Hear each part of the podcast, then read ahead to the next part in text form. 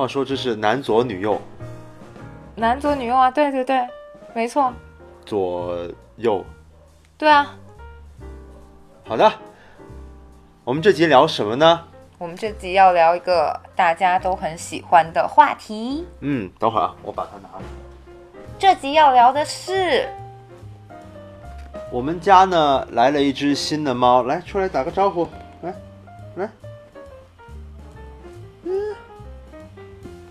它不肯起来，你别那么懒嘛，起来嘛，不要躺着了，橘子，起来，起来了，哎呀，不要咬我，来，把它竖起来，哎，哎，嗯，好吧，这样吧，来，来，大家这样能看见吗？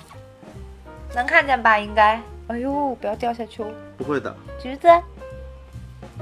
我们 我们经过了半个多月的思考吧，也想不出来什么样的好名字，所以我们就干脆把它叫做橘子好了。你不是管它叫秋菊吗？它是负责打官算了，秋菊有点土。我们是怎么样发现它的呢？嗯，你来说一下吧。好呀，我们是当时九月十号。我们两个出去跑步，然后在跑步回来的路上，刚进小区门的时候就发现，呃，有一个特别大的声音在那里，用那种像婴儿哭一样的动静。我们当时真的以为有一个小 BB 在哭。然后当时已经是晚上十点了，晚上十点多的时候，我们就在草丛里面到处找，然后居然发现是一只猫。对，它当时就特别就是。弱小又无助的在草丛里面叫叫叫叫叫，声音叫的特别大，所以周围的人都听见了。我们保安呀什么也都走过来了。然后呢，我们就在它旁边观察嘛，好久了也没有猫妈妈过来认领。嗯，然后我就回家去说，先找个箱子。看看要不要先把它救回去，因为它当时可能也就两周大吧。两周大，如果呃你让它在外面这么冻的话，又没有人喂，然后又没有猫妈妈，就很快可能就会就死掉了。嗯，所以当时动了恻隐之心。其实我也想要一只小橘猫了，呃，你是完全私心。话说我们小区里面其实有很多土猫。然后有那种灰色的土猫，但也有就是长得跟小橘子特别像的那种橘猫。我很确信它就是在我们小区里面的那个啊橘猫家族里面的一个成员。猫妈妈是不是嫌你太吵啦？一定是嫌你声音太大啦。然后当时我们想了一下，就把它带去了我们，呃，经常带戈登去的那家宠物医院去做体检。当时晚上刚好那个医生正准备，都已经换了便服准备走了，然后我们碰上，就说先给他做一下检查。当时检查的时候，他脸上还有虫，嗯，所以我们觉得他当时其实处于一种挺可怜的状态的，身上有好多虫子，然后也好久没有吃奶，嗯，就很饿，也没有上厕所，对，也没有上厕所，因为他当时也很瘦。嗯，看过我们动态的应该知道，我们以前发过一个，就是领到他的第一天的时候，他在医院里面那样 喂喂。但从草丛一直到医院的整个过程，他叫的声音实在是声音太大了，他他实在是使尽了吃奶的力气在叫，叫的声音特别大。我觉得你要不是一开始叫的那么使劲，要不是你这种。如此倔强的性格，你都可能活不到今天。对啊，就根本发现不了它。但是其实领养它回来，我自己的个人考虑也是，就是考虑到了这个成本问题。俗话说，十只橘猫九只胖，还有一只压他在发胖。真是名不虚传，小橘子吃饭吃的比戈登多几倍。对他现在这么小，已经比戈登吃的要多。对，就戈登吃剩的不吃的，他就过去全把它清了。俗称垃圾桶，家里的垃圾桶。嗯嗯，我们再给你们详细看看它的毛色吧。它是一只橘色的虎斑猫啊，其实也就是土猫了。在英语里面的土呃虎斑猫叫做 tabby cat，所以它就是一只 orange tabby cat。呃，我上网查了一下，我发现貌似这种。橘色的，就是像虎一样的老虎一样的斑纹呢，不是一种特定的那种猫的品种。就是说，其实所有的品种的猫的基因里面都有这种虎斑的基因的。嗯啊，所以呢，你也不好说这这只猫究竟是什么样的品种，因为就是田园猫。就是田园猫嘛。我发现好像说，这种虎斑是最容易在野外生存下去的，因为它是能提供最好的隐秘性。哦，啊这倒是有道理。所以虎斑猫在野外是最多的。对在野外草丛里一眼就看出来了一个纯色的猫，那就被抓被抓住了，对不对？是的，嗯，而且其实之前大家都说十只橘猫九只胖，这个按理说其实是没有一个完全的科学依据，说有这个橘色毛色的这个基因是会让这只猫更加容易发胖的。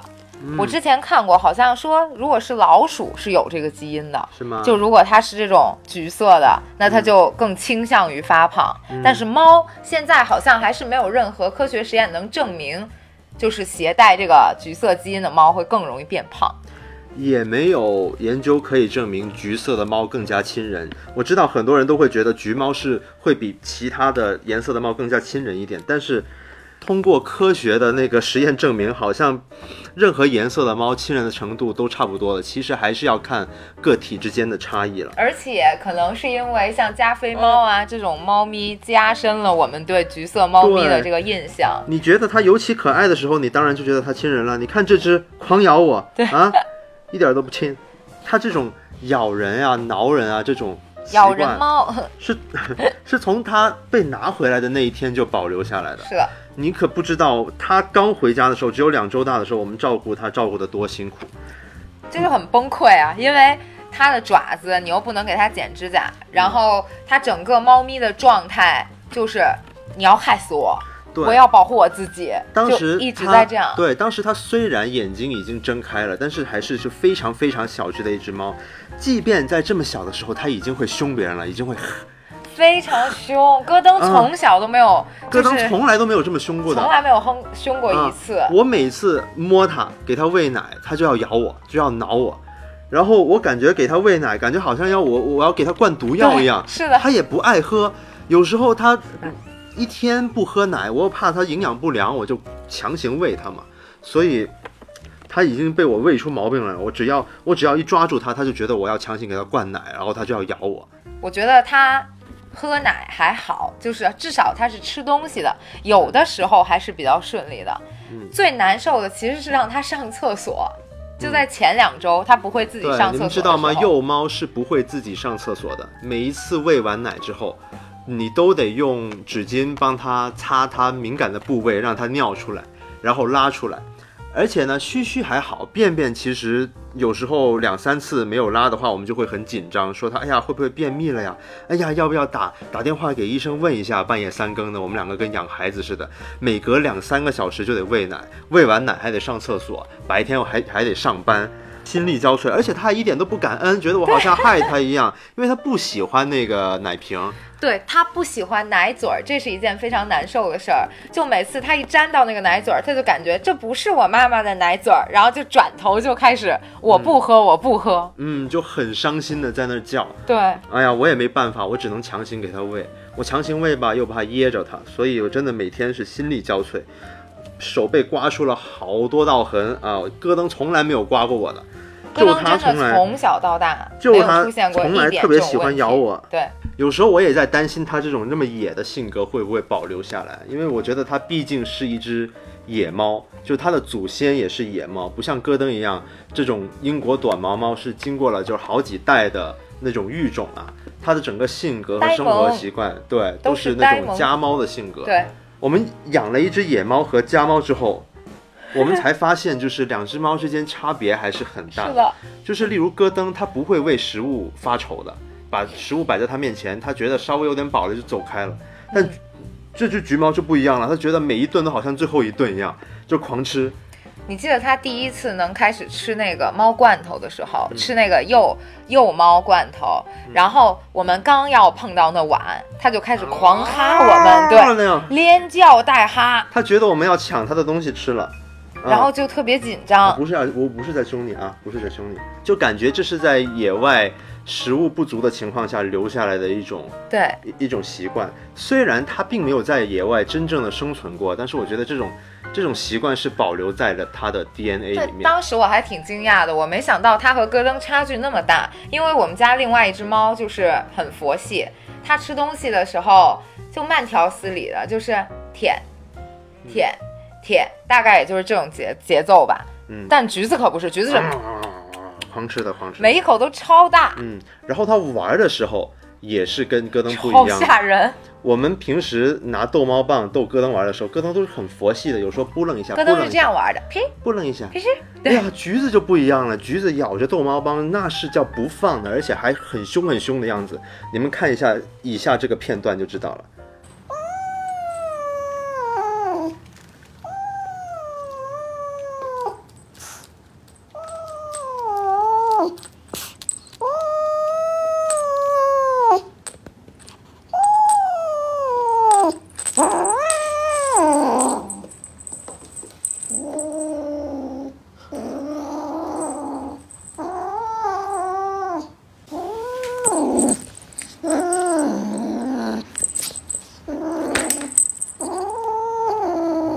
后来我们才发现，家猫是真挺傻的。戈登是快到三个月的时候才会把把那个逗猫棒的东西叼着走，对橘子是几个星期就会了。对，橘子在几个星期的时候就已经会叼着逗猫棒上面的羽毛，然后哒哒哒哒哒那样跑走。戈登真的是三个月才是会咬着东西走的。这只橘猫它在野外生存的话，肯定没有问题。它把这些逗猫棒都看成了是像小老鼠小呀、小鸟一样的那种它的猎物。我感觉它就是，就算现在我们把它扔出去，它也能很好的活下来。嗯，哎呦，你说猫跟狗 看见了没？刚才那一下，你说啊，猫跟狗就是不一样，猫独立生活的能力很强的，狗就不行。因为我觉得历史上狗是群居的生物，对，所以它就会特别需要一个老大来罩着它，嗯所以它就很认主人。是的，猫的话是那种特立独行的那种生物，所以豹子也是。对啊，所以他们会自己狩猎，就不用不用你管我的，嗯不用你管我的啊，后果就是我也不理你，是不是？你老不理我，理我的时候就咬我。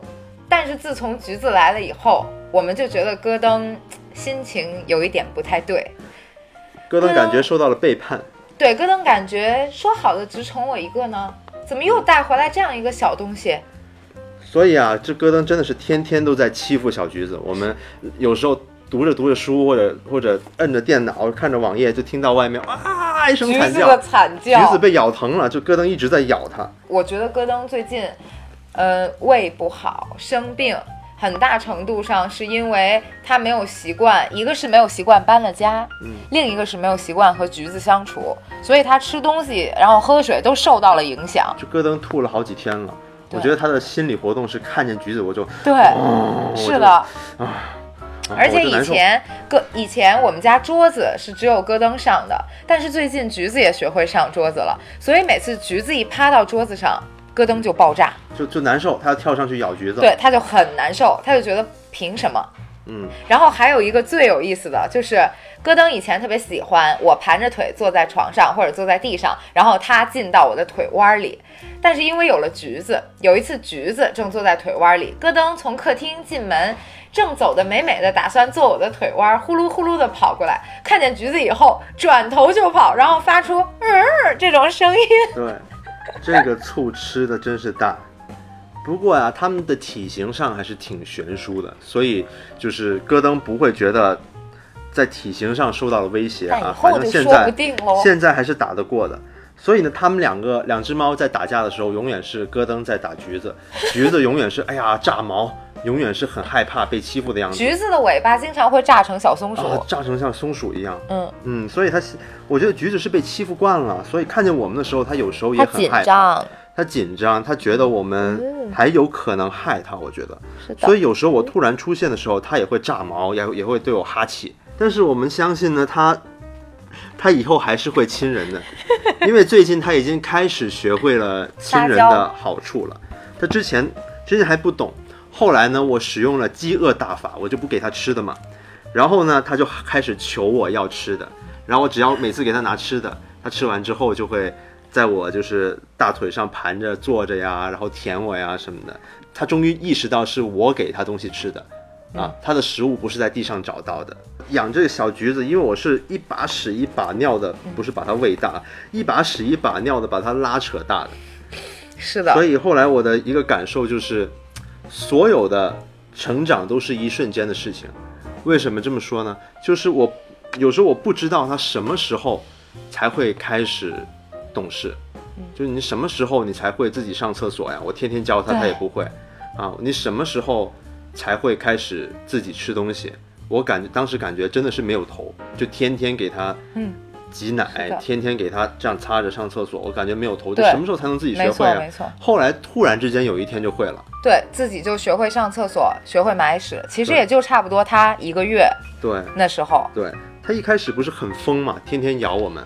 我当时还想着他什么时候才会懂得我是个主人这种概念，或者说，至少是我们在一起生活，而不是我要害你的这种关系。然后有一天突然他就开始粘人了，对，是的。所以我觉得成长都是一瞬间的事情。然后还有一个感受就是，孩子，孩子都是在极度可爱和极度讨厌的之间来回的。你来啦看现在就极度讨厌讨厌讨厌讨厌啊！小橘子跟大家说拜拜吧。好，我们今，